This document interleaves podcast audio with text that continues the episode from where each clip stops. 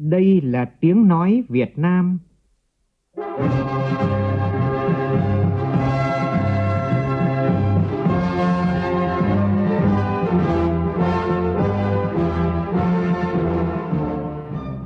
là tiếng nói Việt Nam, phát thanh từ Hà Nội, thủ đô nước Cộng hòa xã hội chủ nghĩa Việt Nam.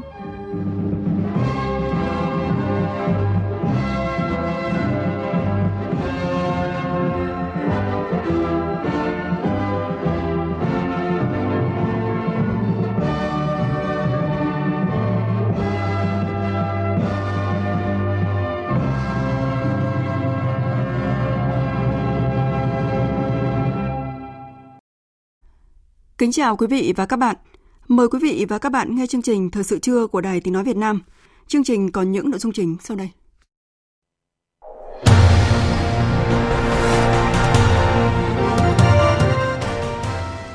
Thảo luận về kết quả phát triển kinh tế xã hội, ngân sách nhà nước 6 tháng đầu năm, các giải pháp 6 tháng cuối năm nay, Quốc hội nhận định để giữ mức tăng trưởng 5,64% như trong nửa đầu năm nay là vô cùng khó khăn Kiểm soát dịch COVID-19 là mục tiêu cần được ưu tiên và kiên trì thực hiện. Đại sứ Việt Nam tại Mỹ Hà Kim Ngọc trả lời phỏng vấn của phóng viên Đài Tiếng nói Việt Nam thường trú tại Mỹ về việc kêu gọi vận động các tổ chức cá nhân ở Mỹ hỗ trợ vaccine và thiết bị y tế giúp Việt Nam chống dịch COVID-19. Trong khi đó, hơn 3 triệu liều vaccine Moderna do chính phủ Hoa Kỳ hỗ trợ thông qua cơ chế COVAX đã về tới Việt Nam.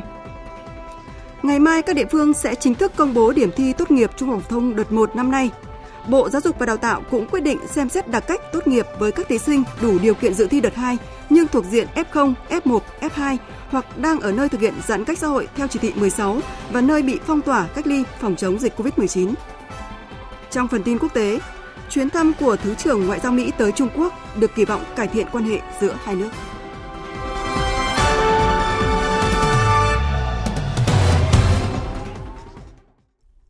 Bây giờ là nội dung chi tiết.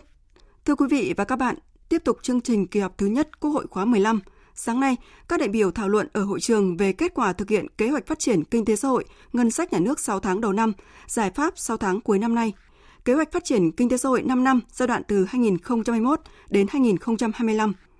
Theo đánh giá của các đại biểu, trong bối cảnh khó khăn vì đại dịch COVID-19, mức tăng trưởng kinh tế 5,64% của cả nước trong 6 tháng đầu năm nay là một điểm sáng đáng chú ý.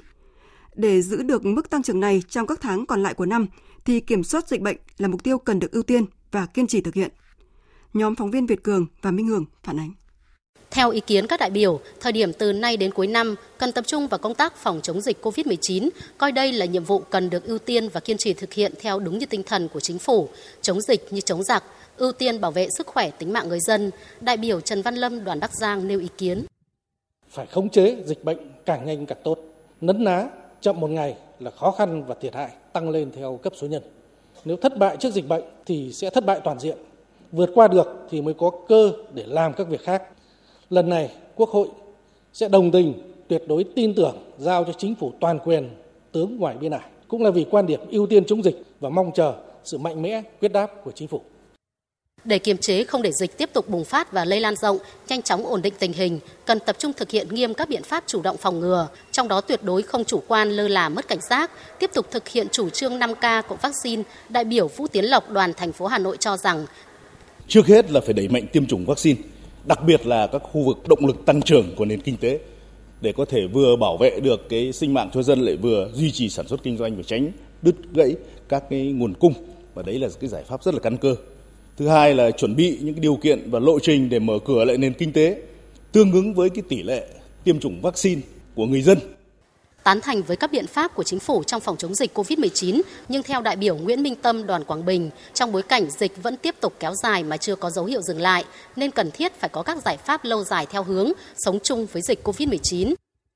Bên cạnh các giải pháp về vaccine, xét nghiệm, điều trị bệnh, nâng cao trách nhiệm xã hội, thì cần có các kịch bản cụ thể để đảm bảo hiệu quả hoạt động của các cơ quan nhà nước trong điều kiện dịch bệnh.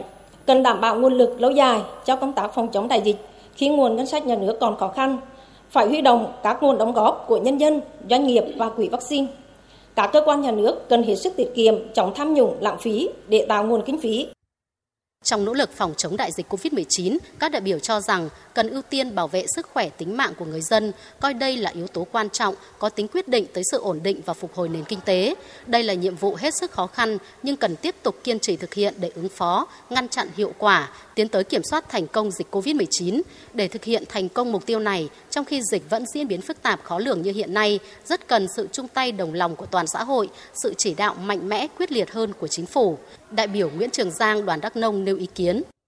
Trước tình hình dịch bệnh diễn biến phức tạp, khó lường như hiện nay và có thể phức tạp khó lường hơn nữa trong thời gian tới, cả hệ thống chính trị, nhân dân, cử tri cả nước cần đồng hành, đồng lòng chung tay phòng chống dịch bệnh.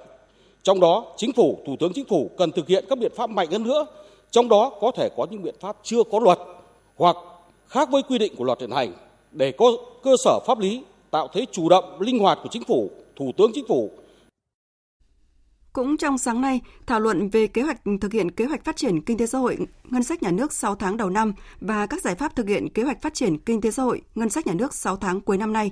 Các đại biểu đề nghị chính phủ có thêm nhiều giải pháp mới để hỗ trợ người dân và doanh nghiệp. Nhóm phóng viên Việt Cường và Minh Hường tiếp tục phản ánh. Đa số các đại biểu tán thành với báo cáo của chính phủ về phát triển kinh tế xã hội 6 tháng đầu năm 2021 cũng như các giải pháp thực hiện kế hoạch kinh tế xã hội ngân sách nhà nước 6 tháng cuối năm năm 2021, kế hoạch phát triển kinh tế xã hội 5 năm 2021-2025. Đại biểu Nguyễn Kim Bé, đoàn An Giang cho rằng Kiến nghị chính phủ, Thủ tướng Chính phủ bên cạnh các cái giải pháp đã nêu trong báo cáo nhằm thực hiện nhiệm vụ 6 tháng cuối năm, tôi đề nghị cần có thêm các cái phương án cụ thể để xử lý kịp thời các cái tình huống xảy ra khi có biến động bất ổn môi trường sản xuất kinh doanh, diễn biến phức tạp của dịch bệnh và nhiều rủi ro khác để hoàn thành các cái mục tiêu mà nghị quyết của Quốc hội đã đề ra. Các đại biểu cũng đề nghị bên cạnh những chính sách đã ban hành nhằm hỗ trợ doanh nghiệp, chính phủ cần bổ sung thêm những chính sách mới hỗ trợ cộng đồng doanh nghiệp trụ vững để vượt qua tác động tiêu cực của đại dịch COVID-19, góp phần tăng trưởng kinh tế. Theo ý kiến của các đại biểu Nguyễn Thị Uyên Thanh, đoàn Vĩnh Long, đại biểu Vũ Thị Lưu Mai, đoàn Hà Nội, đại dịch COVID-19 cho thấy doanh nghiệp gặp nhiều khó khăn trong sản xuất kinh doanh và phải đình trệ do nghỉ dịch. Vì vậy, các giải pháp hỗ trợ doanh nghiệp của chính phủ cần rõ ràng hơn. Lấy ví dụ, như yêu cầu doanh nghiệp thực hiện kiểm tra COVID-19 khi lưu thông hàng hóa thì kết quả phải được công nhận giữa các tỉnh thành. Kế hoạch tiêm vaccine phòng chống dịch bệnh phải được công khai minh bạch để người dân và doanh nghiệp có kế hoạch kinh doanh và bảo vệ cho người lao động. Đại biểu Nguyễn Thị Uyên Thanh đề nghị sớm đề xuất nghiên cứu ban hành chính sách hỗ trợ cho doanh nghiệp, cơ sở sản xuất kinh doanh trong nước, đặc biệt là quan tâm cụ thể đến những vấn đề thiết thực đối với hoạt động của doanh nghiệp trong giai đoạn hiện nay như các khoản thuế, chậm nộp hợp lý các khoản theo trách nhiệm nghĩa vụ của doanh nghiệp, chi phí các thủ tục hành chính, quy định quy trình thực hiện hỗ trợ theo hướng đơn giản, dễ thực hiện, có cách thức hỗ trợ phù hợp đối với các doanh nghiệp ở từng ngành, từng lĩnh vực và trong từng giai đoạn. Thực hiện hỗ trợ tài chính cho các doanh nghiệp duy trì được tỷ lệ người lao động cao, chi phí đào tạo lao động trên cơ sở đánh giá một cách toàn diện những thiệt hại và dự báo nguy cơ dịch bệnh sẽ kéo dài trong thời gian tới nên cần có những chính sách hỗ trợ mang tính dài hạn hơn. Trao đổi bên hành lang Quốc hội sáng nay về quyết định thành lập tổ công tác đặc biệt của Thủ tướng Chính phủ, ra soát, tháo gỡ khó khăn, bướng mắc và thúc đẩy thực hiện các dự án đầu tư tại các bộ ngành và địa phương. Các đại biểu Quốc hội đánh giá cao hành động quyết liệt của chính phủ, đồng thời cũng đề nghị các địa phương và cộng đồng doanh nghiệp cần có sự phối hợp chặt chẽ để hoạt động của tổ công tác đạt được hiệu quả cao. Phản ánh của phóng viên Vân Hồng. Đại biểu Nguyễn Đại Thắng, đoàn Hưng Yên cho rằng việc thành lập tổ công tác đặc biệt của Thủ tướng Chính phủ là cần thiết, thể hiện sự chủ động sáng tạo của chính phủ trong triển khai các nhiệm vụ phát triển kinh tế xã hội được đề ra trong nghị quyết Đại hội Đảng lần thứ 13 và nghị quyết của Quốc hội.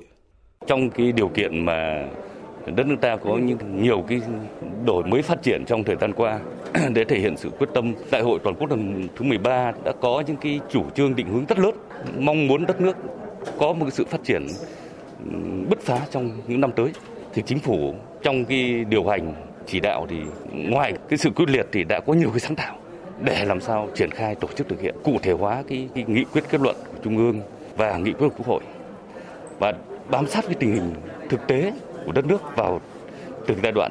Còn theo đại biểu Phan Đức Hiếu, đoàn Thái Bình, đây là hành động thể hiện sự quyết liệt của chính phủ nhằm phát hiện và tìm hướng giải quyết nhanh, dứt điểm những khó khăn vướng mắc trong quá trình thực hiện các dự án đầu tư công nói riêng và dự án đầu tư nói chung, Đây là nhiệm vụ khó khăn, đòi hỏi tổ công tác đặc biệt cần phải lưu tâm phát hiện đầy đủ toàn diện những vướng mắc, nhất là những vướng mắc về thể chế. Theo tôi thì tổ công tác này nên tập trung nhiều hơn vào cái sự ờ, giám sát ở đây nhưng là mang cái tính chất hỗ trợ về mặt chuyên môn này hướng dẫn và hỗ trợ các bên có liên quan trong việc triển khai tốt nhất có thể và nhanh nhất có thể để các cái dự án đầu tư. Và cái điểm thứ hai là tập hợp đầy đủ những cái vướng mắc về mặt thể chế để có thể kiến nghị kịp thời để có thể sửa đổi các cái thể chế có liên quan. Tuy nhiên thì ngoài tổ công tác ra cũng đòi hỏi có một cái sự hợp tác chặt chẽ giữa các địa phương cả cộng đồng doanh nghiệp trong cái việc à, phản ánh những cái khó khăn vướng mắc cũng như là đề xuất ra những cái giải pháp để tháo gỡ kịp thời và dứt điểm. Cùng chung quan điểm này, đại biểu Trần Văn Tiến, đoàn Vĩnh Phúc cho rằng để tổ công tác đặc biệt hoạt động tốt cần có sự tham gia tích cực, sâu sát của các địa phương.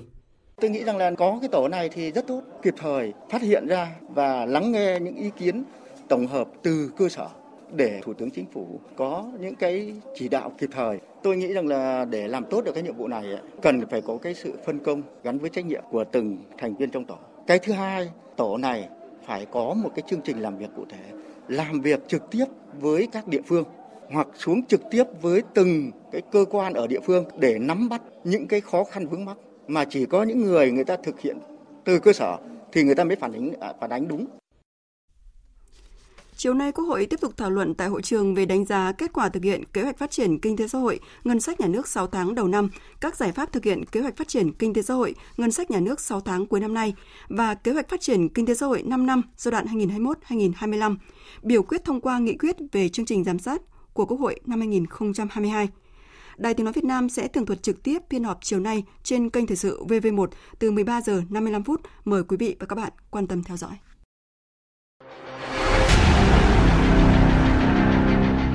Đẩy lùi COVID-19, bảo vệ mình là bảo vệ cộng đồng.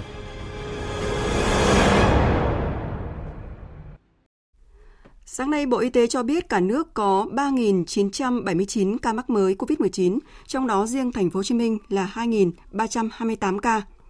Thứ trưởng Bộ Y tế Nguyễn Trường Sơn, trưởng bộ phận thường trực đặc biệt của Bộ Y tế tại thành phố Hồ Chí Minh vừa có thư ngỏ gửi các đồng nghiệp hoạt động trong lĩnh vực y tế tại thành phố Hồ Chí Minh, kêu gọi tất cả những người hoạt động trong ngành y, các y bác sĩ tư nhân hay nghỉ hưu cùng chung tay tham gia chống dịch. Còn tại Hà Nội, hôm nay là ngày thứ hai toàn thành phố Hà Nội thực hiện giãn cách xã hội theo chỉ thị 16 chủ trì phiên họp giao ban trực tuyến giữa Sở Chỉ huy Công tác phòng chống dịch COVID-19 của thành phố với các sở ngành, quận huyện, thị xã. Diễn ra vào tối qua, ông Trung Ngọc Anh, Chủ tịch Ủy ban dân thành phố nêu rõ, qua hệ thống camera giám sát đường phố ở Sở Chỉ huy cũng như kiểm tra thực tế cho thấy vẫn còn tình trạng người dân ra đường khá đông. Chỉ huy trưởng chống dịch thành phố Hà Nội yêu cầu các đơn vị, lực lượng tập trung hai nhiệm vụ quan trọng, đó là tăng cường trên thực địa để nhắc nhở, kiểm tra, xử lý đối với người dân vi phạm chỉ thị của Ủy ban dân thành phố Hà Nội. Người dân là yêu cầu ở nhà, cái xử phạt theo tinh thần của nghị định à, 117 rất rõ rồi. Không có khẩu trang, 1 đến 3 triệu đồng. Ra ngoài mà không có cái việc cấp thiết, tức là vi phạm cái chỉ thị 17, 1 đến 3 triệu đồng. Tụ tập từ 3 người trở lên mà lại còn không thực hiện cái khoảng cách 2 mét thì còn phạt nặng hơn là 10 đến 20 triệu đồng đối với cá nhân vân vân và vi phạm cái khoảng cách 2 mét giữa người với người cũng là như thế. Sáng nay, thành phố Hà Nội ghi nhận 10 ca mắc mới COVID-19. Ủy ban nhân dân thành phố Hà Nội cũng vừa có văn bản lên kế hoạch trưng dụng 10 dự án nhà tái định cư để sử dụng làm nơi cách ly lập bệnh viện giã chiến. Thưa quý vị, trong lúc này thì có nhiều người tìm cách rời thành phố Hồ Chí Minh để về quê vì nhiều lý do khác nhau. Đêm qua và dạng sáng nay, hàng ngàn người từ các tỉnh phía Nam tiếp tục đổ về chốt kiểm dịch Cai Chanh ở huyện Đắk Lắk khiến cảnh sát giao thông tỉnh Đắk Nông phải dùng tới xe chuyên dụng để hướng dẫn đoàn người qua địa phận của tỉnh. Còn tại Đà Nẵng, suốt đêm qua, lực lượng cảnh sát giao thông công an thành phố Đà Nẵng đã chia nhau tiếp sức hỗ trợ 140 người đi xe máy từ thành phố Hồ Chí Minh về các tỉnh phía Bắc qua địa bàn thành phố. Phóng viên Thành Long thường trú tại khu vực miền Trung thông tin. Theo lãnh đạo phòng cảnh sát giao thông công an thành phố Đà Nẵng, từ chiều qua, nhận thông tin từ công an các tỉnh lân cận về đoàn người đi xe máy từ thành phố Hồ Chí Minh về các tỉnh phía Bắc, đơn vị đã huy động quỹ mua sẵn nước uống, bánh mì lên kế hoạch đảm bảo giao thông cho bà con. Khoảng 2 giờ sáng nay, đoàn đã về đến địa bàn thành phố Đà Nẵng. Phòng Cảnh sát Giao thông đã phối hợp với Công an huyện Hòa Vang, Công an quận Liên Triểu đảm bảo trật tự an toàn giao thông cho đoàn gồm 74 xe máy với gần 140 người. Do đi dài ngày nhiều người mệt mỏi, lực lượng cảnh sát giao thông đã tiếp tế nước uống, bánh mì để bà con đỡ đói, giữ sức khỏe để tiếp tục hành trình. Đại tá Phan Ngọc Truyền, trưởng phòng Cảnh sát giao thông Công an thành phố Đà Nẵng cho biết. Bà con đi đường dài mệt mỏi mình cũng phải canh cái thời gian mà đến Đà Nẵng mình mình bố trí nước bánh mì để cho bà con lúc dại để mà tiếp tục hành trình. Khi bà con đến Đà Nẵng mình thì đúng là cũng mệt cố gắng đón tiếp an toàn nhất đối với đồng bào của mình rồi bố trí anh em chia làm nhiều ca nhiều kiếp đưa từng nhóm để đi rồi cho nó an toàn năm rưỡi sáng mới bàn giao cho từ thiên huế Sáng nay, Ban chỉ đạo phòng chống dịch COVID-19 tỉnh Phú Yên tổ chức lễ khởi hành đợt 1 20 xe khách của nhà xe Phương Trang đón 400 công dân của tỉnh có hoàn cảnh khó khăn đang sinh sống, học tập và làm việc tại thành phố Hồ Chí Minh trở về địa phương. Tỉnh Phú Yên cũng đang bố trí đưa công dân trở về địa phương bằng các phương tiện đường sắt, đường hàng không trong những ngày tới. Ông Đào Mỹ, Phó Chủ tịch Ủy ban dân tỉnh Phú Yên cho biết. Hai chục xe đây đón 400 người về là xuống sân vận động lấy mẫu. Lấy mẫu xong thì đưa họ vào cái nhà thi đấu tạm nghỉ chờ. Khi có kết quả là trả thì ai âm tính thì xe đây này họ chở về tới địa phương họ trả. Còn những người mà dương tính hoặc là nghi ngờ thì giữ lại. Thì hiện nay cũng đang bố trí một cái khu để giữ lại.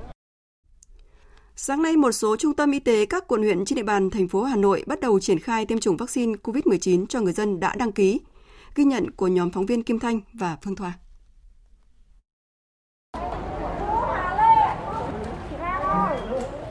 Điểm triển khai tiêm chủng vaccine phòng COVID-19 số 160 Tôn Đức Thắng là một trong 6 điểm tiêm chủng của Trung tâm Y tế quận Đống Đa.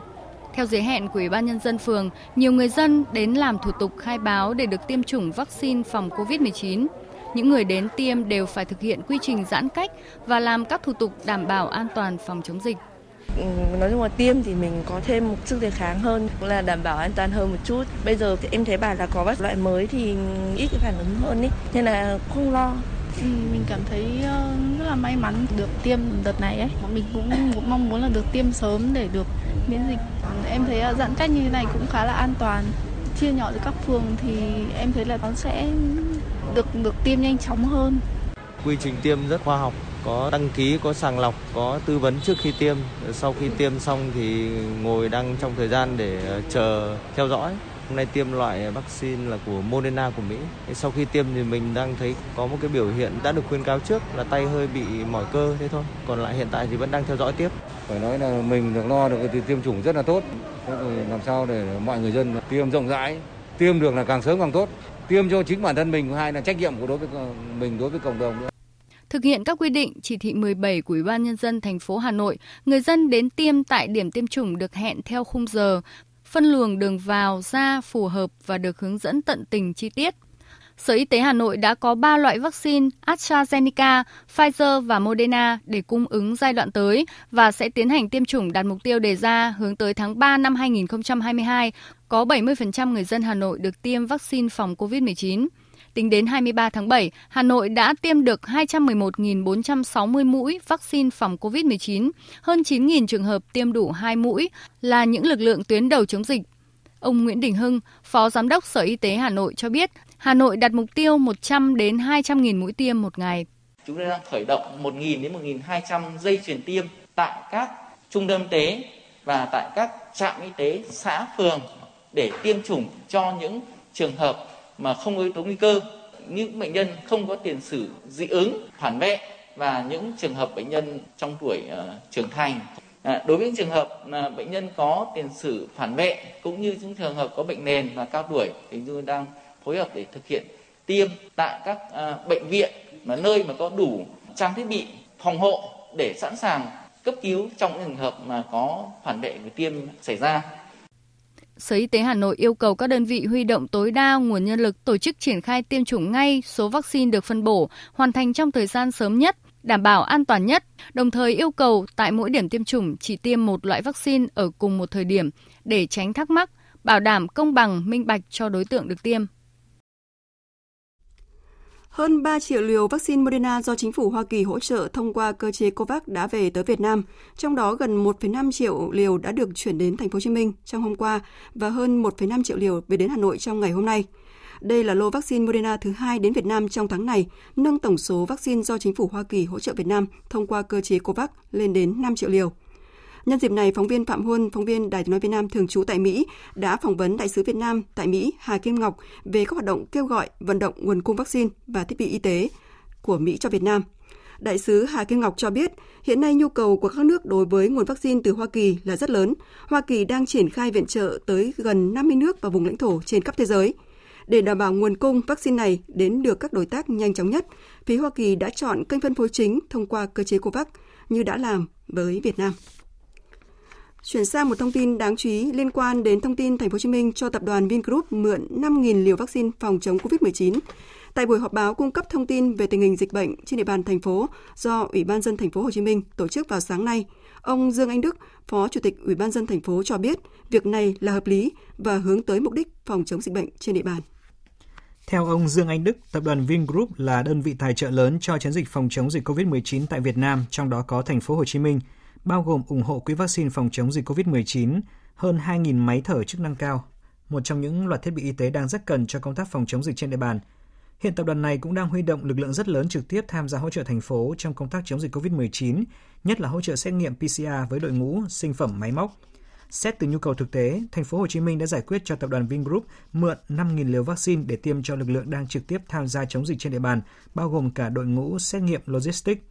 Đối với các đơn vị khác có nhu cầu mượn vaccine, đại diện Ủy ban nhân dân thành phố Hồ Chí Minh cũng cho biết, tùy vào năng lực thực tế của thành phố và việc đó có lợi cho công tác phòng chống dịch thì thành phố Hồ Chí Minh đều xem xét thực hiện. Liên quan đến việc khai báo y tế không trung thực, hôm nay, Ban chỉ đạo phòng chống dịch COVID-19 tỉnh Gia Lai công bố thêm 3 ca mắc mới được phát hiện ở thành phố Pleiku.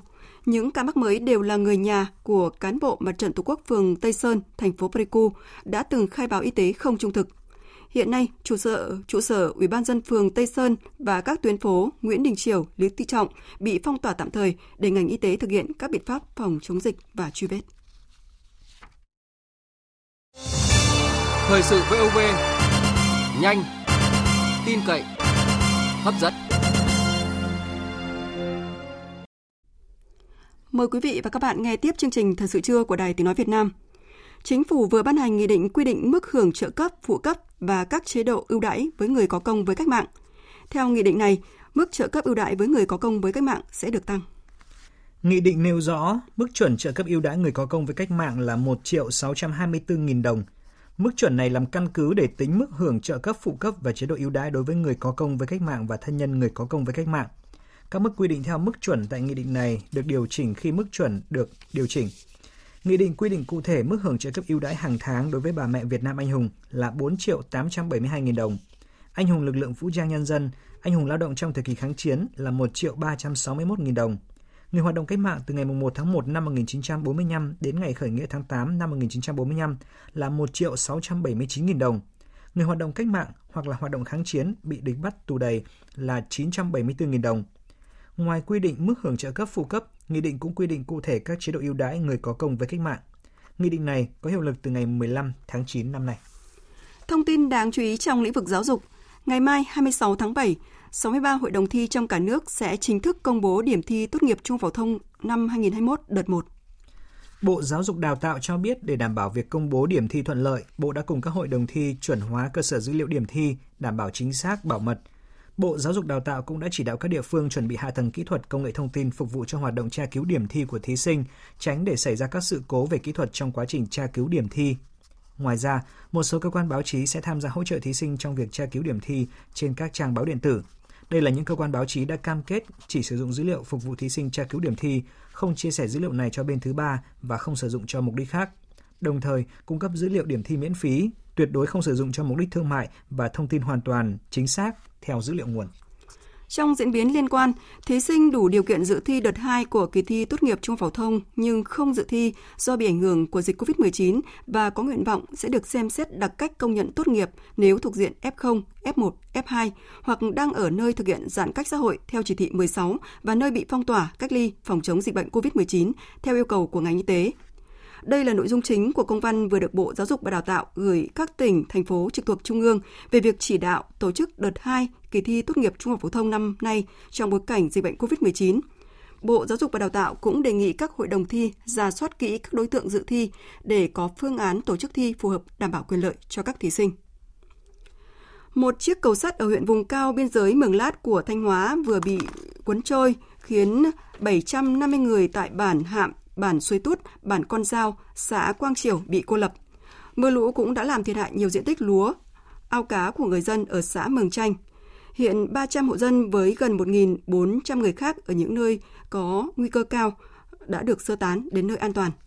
Tiếp theo, mời quý vị và các bạn nghe tin áp thấp trên Biển Đông. Hồi 7 giờ hôm nay, vị trí tâm áp thấp nhiệt đới ở vào khoảng 18,3 độ Vĩ Bắc, 107,4 độ Kinh Đông trên vùng biển Nam Vịnh Bắc Bộ, cách bờ biển Hà Tĩnh khoảng 120 km về phía đông.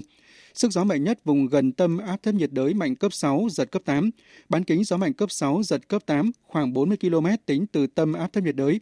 Dự báo trong 12 giờ tới, áp thấp nhiệt đới di chuyển theo hướng đông, mỗi giờ đi được khoảng 10 km. Đến 19 giờ hôm nay, vị trí tâm áp thấp nhiệt đới ở vào khoảng 18,4 độ Vĩ Bắc, 108,4 độ Kinh Đông, cách đảo Hải Nam Trung Quốc khoảng 50 km về phía Tây Nam. Sức gió mạnh nhất vùng gần tâm áp thấp nhiệt đới mạnh cấp 6, giật cấp 8. Trong 12 đến 24 giờ tiếp theo, áp thấp nhiệt đới di chuyển theo hướng đông đông bắc, mỗi giờ đi được 10 đến 15 km và suy yếu thành một vùng áp thấp. Vùng nguy hiểm trên biển trong 12 giờ tới, gió mạnh cấp 6, giật cấp 8, từ vĩ tuyến 17,5 đến 19,5 độ Vĩ Bắc, từ kinh tuyến 106,5 đến 110 độ Kinh Đông. Toàn bộ tàu thuyền hoạt động trong vùng nguy hiểm đều có nguy cơ cao chịu tác động của gió mạnh, sóng lớn và lốc xoáy. Cảnh báo cấp độ rủi ro thiên tai trên Nam Vịnh Bắc Bộ là cấp 3.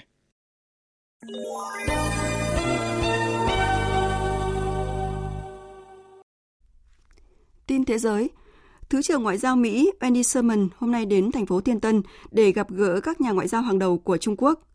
Diễn ra trong bối cảnh căng thẳng Mỹ-Trung leo thang, sự kiện ít nhiều được kỳ vọng sẽ giúp cải thiện quan hệ giữa hai nền kinh tế hàng đầu thế giới. Biên tập viên Thu Hoài tổng hợp thông tin. Trước thềm chuyến đi, Mỹ và Trung Quốc đều gửi đi những thông điệp cứng rắn. Chính quyền Tổng thống Joe Biden khẳng định Mỹ hoan nghênh cạnh tranh với Trung Quốc, nhưng cần có một sân chơi bình đẳng và những hàng rào bảo vệ để ngăn cạnh tranh leo thang thành xung đột. Trong khi đó, Bộ Ngoại giao Trung Quốc tuyên bố nước này sẽ không từ bỏ nguyên tắc và lập trường đối với sự phát triển của quan hệ Mỹ-Trung, cũng như thái độ kiên quyết bảo vệ an ninh chủ quyền và lợi ích phát triển của quốc gia. Người phát ngôn Bộ Ngoại giao Trung Quốc Triệu Lập Kiên nhấn mạnh. Trung Quốc luôn cho rằng quan hệ Trung Mỹ cần dựa trên sự tôn trọng lẫn nhau, bình đẳng và cùng có lợi, chứ không phải chỉ vì lợi ích của một bên. Sự phát triển của quan hệ Trung Mỹ cần có hàng rào bảo vệ, song không phải theo cách đơn phương của Mỹ. Nước này nên ngừng can thiệp vào công việc nội bộ, ngừng bôi nhọ và làm tổn hại đến lợi ích của Trung Quốc. Đây mới là hàng rào bảo vệ cho quan hệ song phương trong thực tế.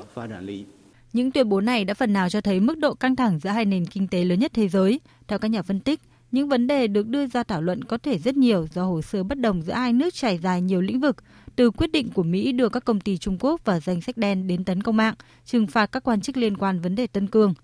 Một hai cuộc gặp là rất khó để thấy triển vọng cải thiện quan hệ song phương. Dẫu vậy, chuyến thăm Trung Quốc của Thứ trưởng Ngoại giao Andy Sherman vẫn được đánh giá là một dấu hiệu tích cực cho thấy cả hai chính quyền đang tiếp tục đối thoại.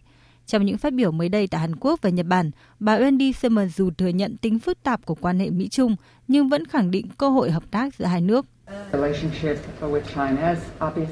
Mối quan hệ với Trung Quốc rõ ràng là một mối quan hệ phức tạp, vừa có các khía cạnh cạnh tranh, vừa có những khía cạnh thách thức, song lại có cả những khía cạnh mà hai bên có thể hợp tác. Chẳng hạn như cùng nhau suy nghĩ về việc phi hạt nhân hóa hoàn toàn bán đảo Triều Tiên. Đây chắc chắn cũng là một lĩnh vực hợp tác. Một kết quả đạt được sau chuyến thăm có thể tạo tiền đề cho các nhà ngoại giao hàng đầu hai nước gặp nhau và xa hơn là một cuộc gặp thượng đỉnh giữa Tổng thống Joe Biden và Chủ tịch Trung Quốc Tập Cận Bình. Trong động thái nhằm ngăn chặn làn sóng bạo lực do lực lượng Taliban phát động, chính quyền Afghanistan bắt đầu áp dụng lệnh giới nghiêm ban đêm tại 31 tỉnh trong cả nước. Phóng viên Phan Tùng thông tin. Theo quy định mới, người dân không được phép ra đường từ 10 giờ tối hôm trước tới 4 giờ sáng hôm sau, trừ những trường hợp khẩn cấp. Tuy nhiên, theo Bộ Nội vụ Afghanistan, lệnh giới nghiêm mới ban hành sẽ không áp dụng tại thủ đô Kabul, tỉnh miền đông Nangarhar và tỉnh miền bắc Panjshir. Theo bộ này, hầu hết các hoạt động khủng bố đều diễn ra trong khoảng thời gian ban đêm, buộc chính quyền phải đưa ra các biện pháp giới hạn chưa từng có này. Lực lượng Taliban ở Afghanistan được cho là đang kiểm soát trung tâm của 419 quận trong cả nước. Trong khi đó, các quốc gia phương Tây gồm Mỹ, Liên minh châu Âu, các nước thành viên NATO vừa ra một thông cáo chung vạch ra 5 yếu tố mà chính phủ tương lai của Afghanistan cần phải có nếu muốn nhận được sự hỗ trợ của cộng đồng quốc tế. Năm yếu tố này gồm quản trị bao trùm, quyền được bầu ra các lãnh đạo chính trị, bảo vệ nhân quyền, bao gồm quyền của phụ nữ, thanh niên và các nhóm thiểu số, cam kết chống khủng bố, bao gồm đảm bảo Afghanistan không thể một lần nữa trở thành mảnh đất an toàn cho khủng bố, tuân thủ luật pháp quốc tế, bao gồm cả luật nhân đạo.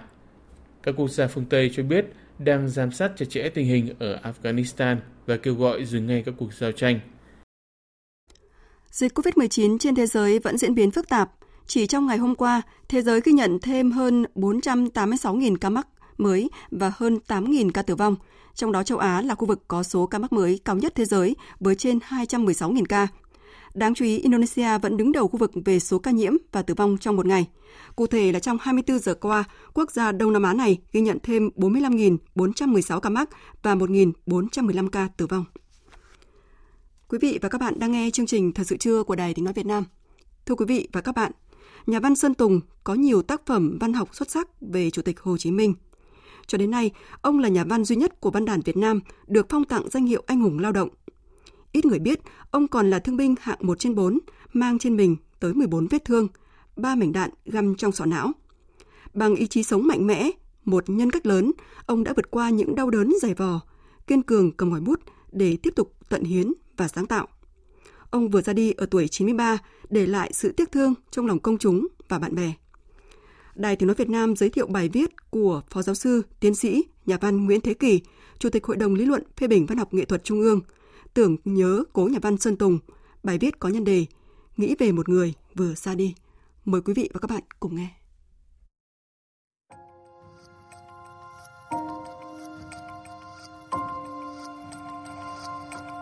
Nhà văn, nhà báo, anh hùng lao động, thương binh hạng 1 trên 4, Bùi Sơn Tùng, tên quen gọi là Sơn Tùng, vừa lặng lẽ từ giã người thân, bạn bè, đồng nghiệp, công chúng để về với thế giới cần lao nơi cõi âm lúc 23 giờ 5 phút ngày 22 tháng 7 năm 2021.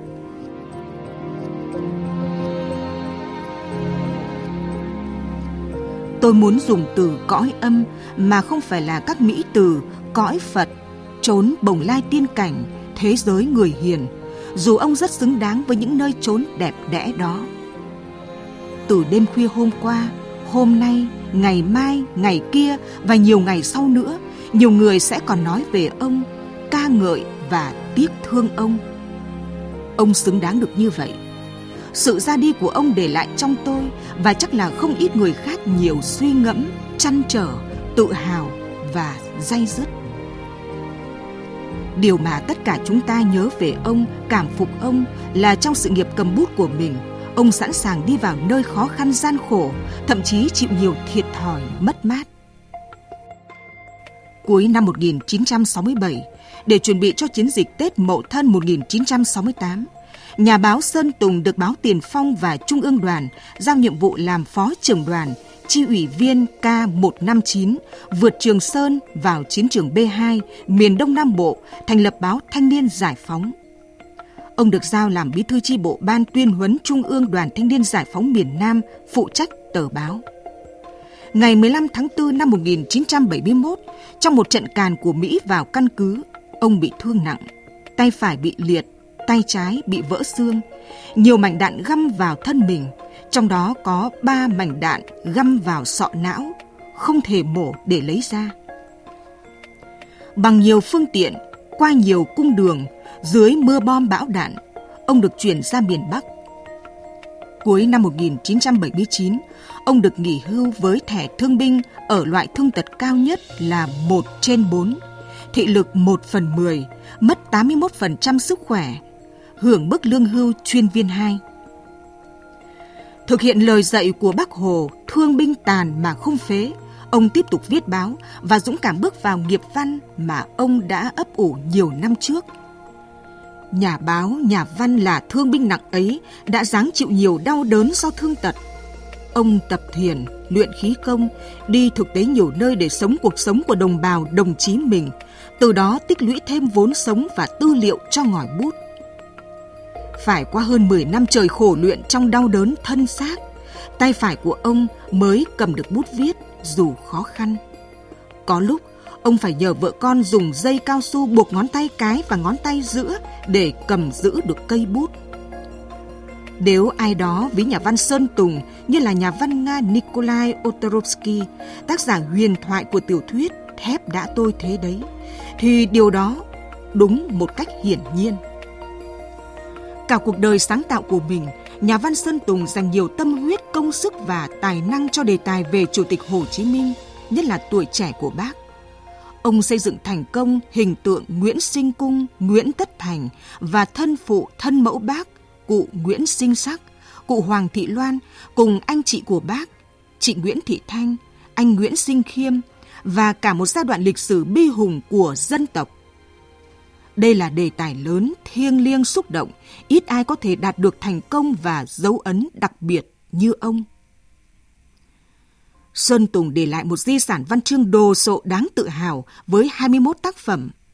Tiểu thuyết Búp Sen Xanh là tác phẩm tiêu biểu nhất, thành công nhất.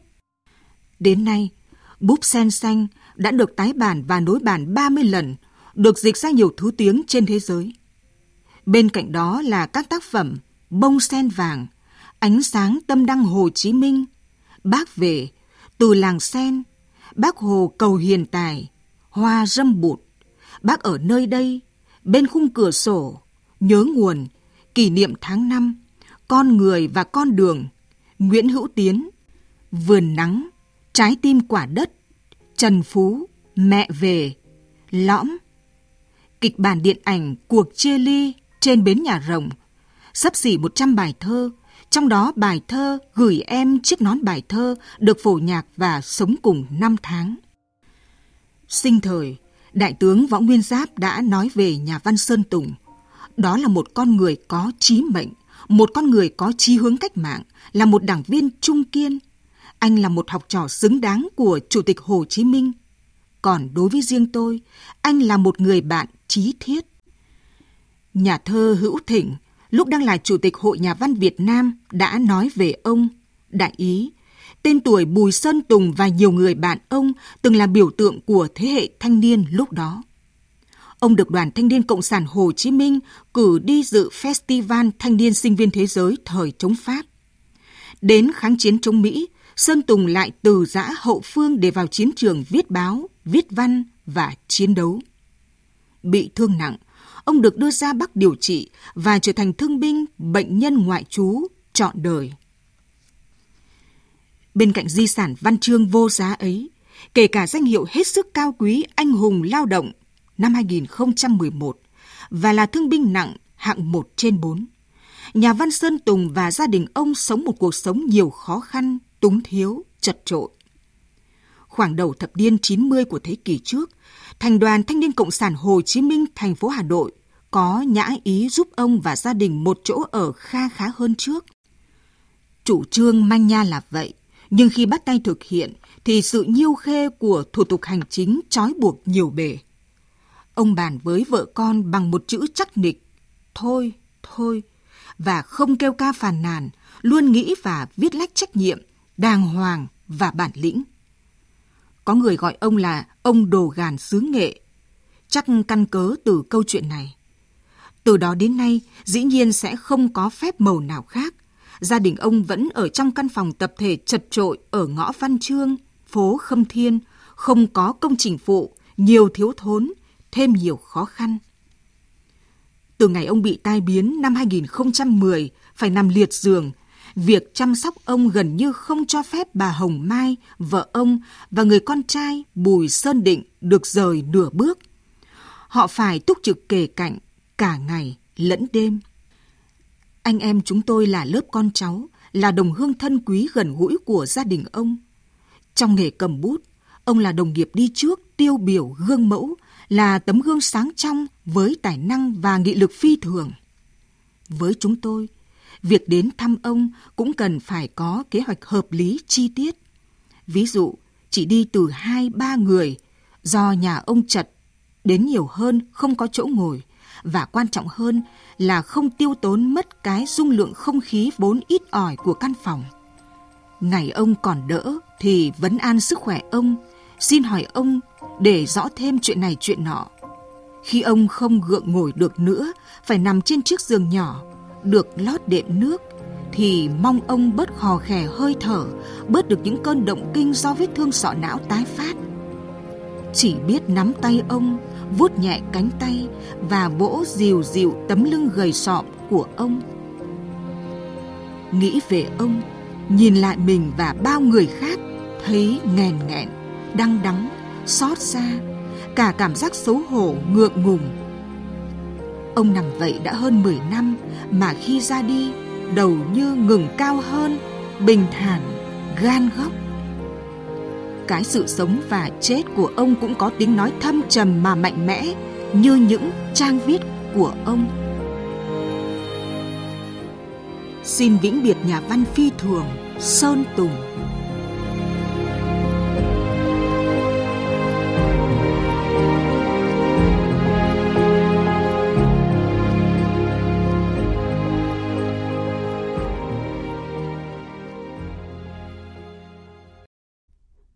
vị và các bạn vừa nghe bài viết Tưởng nhớ cố nhà văn Sơn Tùng của Phó Giáo sư, Tiến sĩ, nhà văn Nguyễn Thế Kỳ, Chủ tịch Hội đồng Lý luận phê bình văn học nghệ thuật Trung ương. Thưa quý vị và các bạn, ngoài diễn biến về đại dịch COVID-19, thế giới trong tuần có nhiều thông tin chính trị, đời sống và khoa học đáng chú ý. Những diễn biến này sẽ được biên tập viên Thanh Huyền điểm lại ngay sau đây.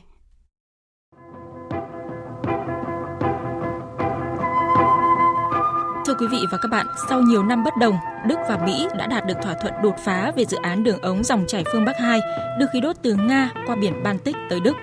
Có hai điểm đáng chú ý trong thỏa thuận này. Thứ nhất là Mỹ sẽ không áp đặt thêm bất kỳ biện pháp trừng phạt nào đối với dự án dòng chảy phương Bắc 2. Và trong trường hợp Nga bị cáo buộc sử dụng năng lượng như một vũ khí chính trị, Đức cam kết thực hiện các biện pháp riêng, đồng thời hướng tới các biện pháp ở cấp độ Liên minh châu Âu về việc trừng phạt Moscow trong lĩnh vực năng lượng hoặc ở các lĩnh vực kinh tế khác. Thứ hai là Mỹ và Đức có ý định tài trợ thêm nhiều kinh phí hơn để hỗ trợ cơ cấu năng lượng ở Ukraine, xem như một sự bù đắp cho Ukraine khi dòng chảy phương Bắc 2 đã khiến quốc gia này bị thiệt hại do mất đi nguồn thu từ việc trung chuyển khí đốt. Thỏa thuận vừa qua được xem là chiến thắng ngoại giao của Thủ tướng Đức Angela Merkel, cũng như là món quà của Tổng thống Mỹ Joe Biden trong việc làm ấm lại mối quan hệ song phương Mỹ-Đức. Trong tuần thì vụ phần mềm gián điệp mang tên Pegasus đã làm chấn động thế giới. Nhiều chính phủ đang phải đối mặt với các cáo buộc rằng họ đã dùng phần mềm Pegasus do Israel sản xuất để theo dõi điện thoại của các nhà báo, nhà hoạt động, giám đốc điều hành công ty và các chính trị gia. Tổ chức Ân xá quốc tế cho biết đã nắm được một danh sách dò dỉ gồm 50.000 số điện thoại di động có liên quan tới các cá nhân được cho là mục tiêu của vô số khách hàng mà công ty an ninh Israel NSO đã thu thập được trong 5 năm qua. Theo nhận định của Thủ tướng Pháp Jean Castex, thì nếu những tiết lộ của báo chí được xác nhận thì đây là một vụ việc rất nghiêm trọng.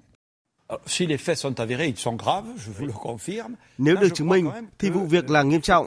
Tuy nhiên chúng ta cần xem xét kỹ vấn đề để đánh giá mức độ nghiêm trọng. Chúng ta phải xác định điều gì đã xảy ra cũng như quy mô của vụ việc.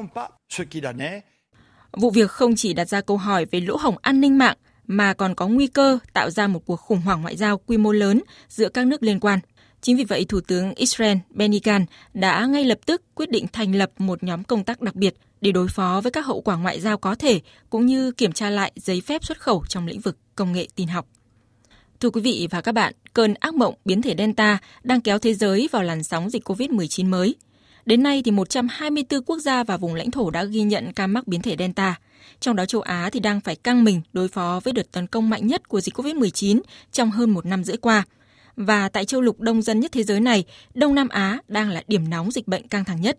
Ba nước là Indonesia, Thái Lan và Malaysia liên tục ghi nhận hơn 10.000 ca mắc mới mỗi ngày, bị liệt vào nhóm nước có nhiều người nhiễm nhất thế giới. Giới chuyên gia mới đây cảnh báo tốc độ và quy mô lây lan COVID-19 hiện nay có thể sẽ khiến Indonesia thành lồng ấp biến chủng, một siêu biến chủng có thể xuất hiện, thậm chí là nguy hiểm hơn biến chủng Delta và phương thức quan trọng nhất để ngăn chặn việc tạo ra các biến thể mới độc hại hơn đó là ngăn chặn sự lây lan của chúng trong cộng đồng bằng cách hạn chế di chuyển, tuân thủ tất cả các quy trình y tế, trong đó có việc nhanh chóng triển khai các chiến dịch tiêm chủng vaccine COVID-19. Ở trong bối cảnh u ám vì dịch bệnh thì Thế vận hội Tokyo 2020 khai mạc hôm 23 tháng 7 và kéo dài đến ngày 8 tháng 8 được coi là sự kiện của hy vọng, tình đoàn kết, lòng dũng cảm và quyết tâm chiến thắng của con người đây là một sự kiện toàn cầu lớn nhất được tổ chức kể từ khi dịch COVID-19 bắt đầu lan rộng. Để giảm thiểu nguy cơ lây nhiễm, ban tổ chức đã đưa ra nhiều hạn chế, khiến cho Thế vận hội Tokyo năm nay trở nên đặc biệt và không giống bất kỳ Thế vận hội nào khác trong quá khứ. Nhật Bản đã quyết định không mở cửa cho khán giả tới xem các môn thi đấu. Trong trạng thái bình thường mới thì lễ khai mạc Olympic Tokyo 2020 cũng được tổ chức đơn giản nhưng vẫn mang tinh thần đặc trưng của Nhật Bản và là thông điệp sức mạnh gửi tới người dân thế giới để chiến thắng dịch bệnh như khẳng định của Chủ tịch Ủy ban Olympic Nhật Bản Seiko Hashimoto. Chúng tôi hy vọng Olympic sẽ gắn kết mọi người theo tinh thần chủ đạo là gắn kết bằng cảm xúc. Sau bao khó khăn, Thế vận hội diễn ra gửi thông điệp tới người dân thế giới là hướng về phía trước, hướng về tương lai. Thế vận hội thực sự là một phép màu để kết nối người dân Tokyo và cả thế giới. Olympic là nơi thể hiện tinh thần thể thao hướng tới tương lai. Một câu chuyện quốc tế khác cũng nổi bật trong những ngày vừa qua là sự kiện các tỷ phú thực hiện chuyến bay vào vũ trụ và mới nhất là chuyến bay của tỷ phú Jeff Bezos, người sáng lập tập đoàn Amazon. Chuyến bay vào không gian này kéo dài trong 11 phút với phi hành đoàn gồm 4 người. Họ đã được trải nghiệm trạng thái không trọng lượng và ngắm nhìn trái đất từ độ cao 100 km.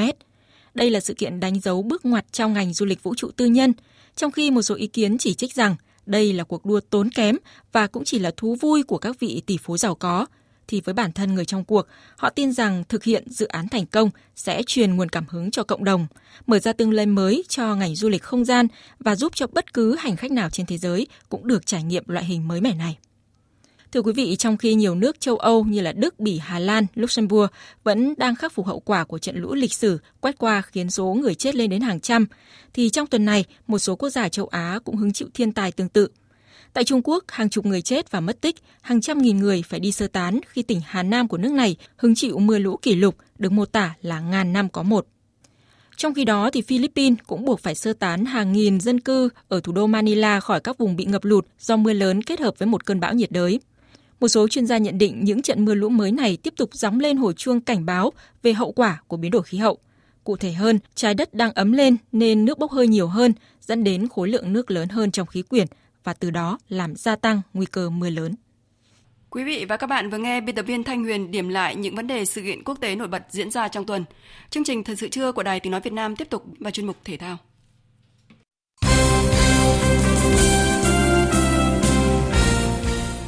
Thưa quý vị và các bạn, sáng nay, đoàn thể thao Việt Nam bắt đầu ngày thi đấu chính thức thứ hai của Olympic Tokyo 2020 bằng cuộc đua ở môn rowing, nội dung thuyền đôi nữ hạng nhẹ hai mái chèo.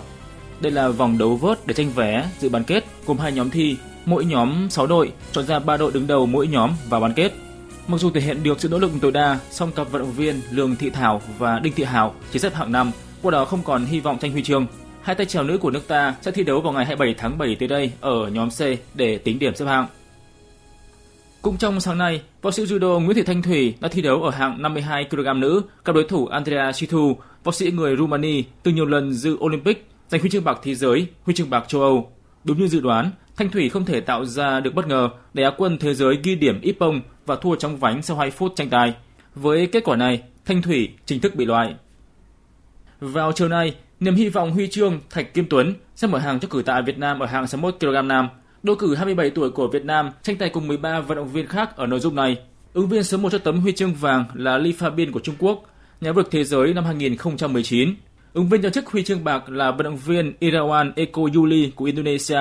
Theo chia sẻ của Thạch Kim Tuấn, trước mắt muốn có huy chương thì bắt buộc phải thắng được vận động viên chủ nhà Nhật Bản.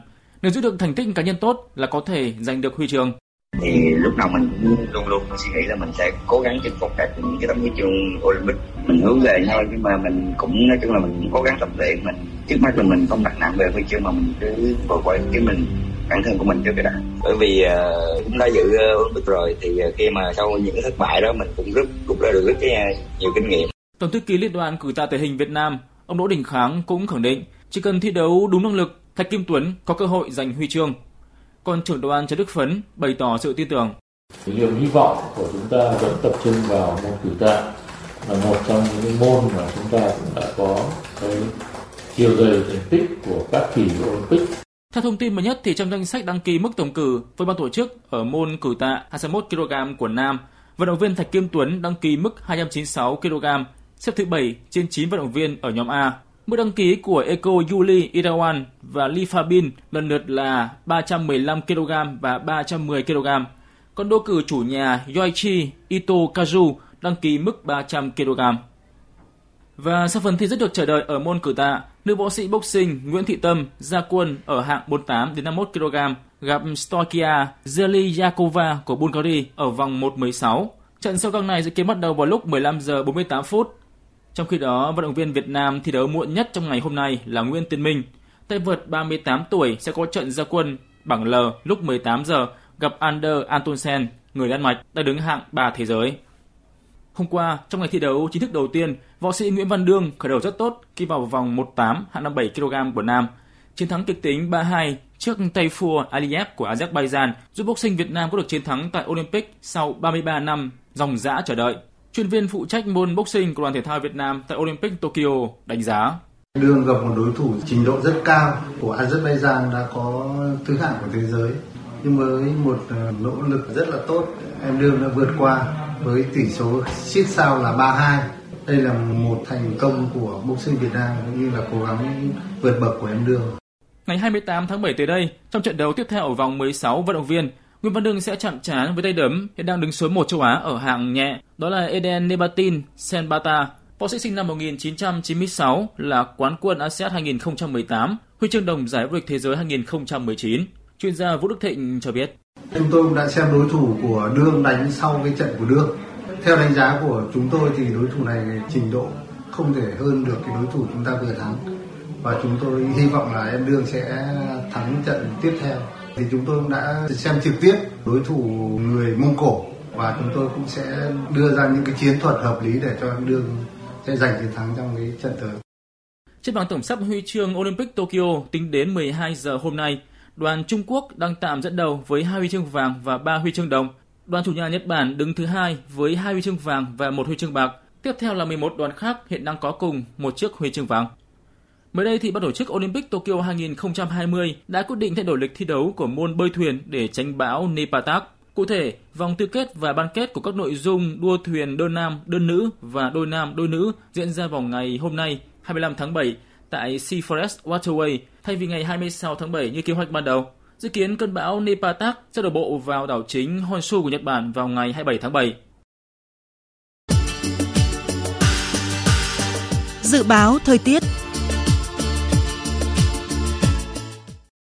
Trung tâm Dự báo Khí tượng Thủy văn Quốc gia cho biết do ảnh hưởng của hoàn lưu phía Tây áp thấp nhiệt đới nên hôm nay ở Quảng Bình, Quảng Trị có mưa to và rông với tổng lượng mưa từ 30 đến 60 mm, có nơi trên 80 mm.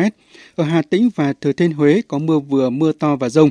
Trong mưa rông có khả năng xảy ra lốc xét và gió giật mạnh, nguy cơ xảy ra lũ quét, sạt lở đất và ngập úng cục bộ tại khu vực miền núi. Trong khi đó, ở khu vực Tây Nguyên và Nam Bộ cũng có mưa rào và rông, cục bộ có mưa vừa mưa to với lượng mưa phổ biến từ 20 đến 40 mm, có nơi trên 50 mm. Mưa rông tập trung vào chiều và tối. Ngay sau đây sẽ là bản tin dự báo thời tiết chi tiết các khu vực trên cả nước trong chiều và tối nay.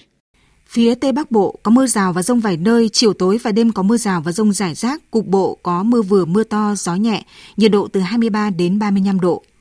Phía Đông Bắc Bộ và Thanh Hóa chiều nắng, có nơi nắng nóng, chiều tối và đêm có mưa rào và rông vài nơi. Riêng Nam Đồng bằng Bắc Bộ và Thanh Hóa chiều tối và tối có mưa rào và rông rải rác, gió nhẹ. Nhiệt độ từ 24 đến 35 độ, có nơi trên 35 độ. Các tỉnh từ Nghệ An đến Thừa Thiên Huế chiều có mưa vừa mưa to và rải rác có rông, đêm có mưa rào và rông rải rác, gió Tây Nam cấp 2, cấp 3, nhiệt độ từ 25 đến 31 độ, có nơi trên 33 độ. Khu vực từ Đà Nẵng đến Bình Thuận, chiều nắng, phía Bắc có nơi có nắng nóng, chiều tối và đêm có mưa rào và rông vài nơi, gió Tây Nam cấp 2, cấp 3, nhiệt độ từ 26 đến 36 độ, có nơi trên 36 độ.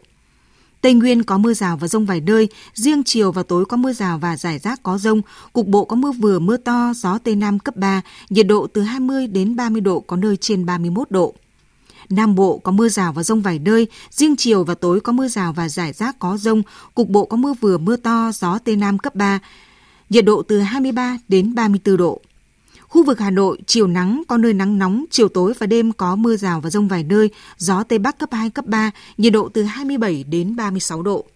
Bản tin dự báo thời tiết biển từ 13 giờ ngày hôm nay đến 13 giờ ngày mai. Bắc Vịnh Bắc Bộ có mưa rào và rông vài nơi, gió Đông Bắc cấp 4.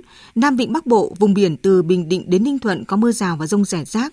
Trong mưa rông có khả năng xảy ra lốc xoáy. Gió mạnh cấp 5, vùng gần tâm áp thấp nhiệt đới mạnh cấp 6, giật cấp 8, biển động. Vùng biển từ Quảng Trị đến Quảng Ngãi, vùng biển từ Cà Mau đến Kiên Giang và Vịnh Thái Lan. Phía Bắc có mưa rào và rông rải rác, phía Nam có mưa rào và rông vài nơi, gió Tây Nam cấp 4, cấp 5. Khu vực Bắc Biển Đông, khu vực giữa Biển Đông, khu vực Nam Biển Đông và khu vực quần đảo Hoàng Sa thuộc thành phố Đà Nẵng, Khu vực quần đảo Trường Sa và vùng biển từ Bình Thuận đến Cà Mau có mưa rào và rông rải rác. Trong mưa rông có khả năng xảy ra lốc xoáy. Gió Tây Nam cấp 6, có lúc cấp 7, giật cấp 8, cấp 9, biển động mạnh. Vừa rồi là những thông tin dự báo thời tiết. Trước khi kết thúc chương trình, chúng tôi tóm lược một số tin chính đã phát.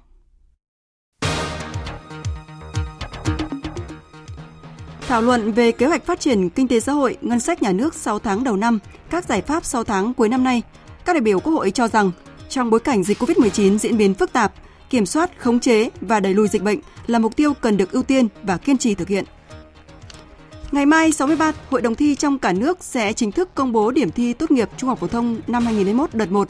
Bộ Giáo dục và Đào tạo cũng quyết định xem xét đặc cách tốt nghiệp với các thí sinh đủ điều kiện dự thi ở đợt 2 nhưng thuộc diện F0, F1, F2 hoặc đang ở nơi thực hiện giãn cách xã hội theo chỉ thị 16 và nơi bị phong tỏa, cách ly phòng chống dịch bệnh COVID-19. Thứ trưởng Ngoại giao Mỹ Wendy Sherman hôm nay đến thành phố Thiên Tân, Trung Quốc để gặp gỡ các nhà ngoại giao hàng đầu của Trung Quốc. Diễn ra trong bối cảnh căng thẳng Mỹ-Trung leo thang, sự kiện ít nhiều được kỳ vọng sẽ giúp cải thiện quan hệ giữa hai nền kinh tế hàng đầu thế giới.